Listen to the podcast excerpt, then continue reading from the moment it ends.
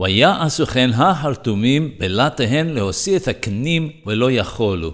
And the sorcerers did likewise with their incantations to bring out lice, but they could not. The sorcerers were able to reproduce the plagues of the blood and the frogs. What changed that they were unable to produce lice? The Ramban Zal, Nachmanides, explains that the first two plagues of blood and frogs did not entail creating a new entity. For instance, the Torah tells us that the Egyptian sorcerers merely brought up frogs, not that they created new ones. In the case of the lice, however, God commanded that Aharon HaKohen alav shalom Aaron would strike the dust of the earth, which would turn into lice. Dust doesn't turn into lice, and that is why the sorcerers were unable to create lice. Only the creator of the universe, HaKadosh Baruch Hu, can create new creatures. That was the difference between the plague of the lice and the preceding two ones.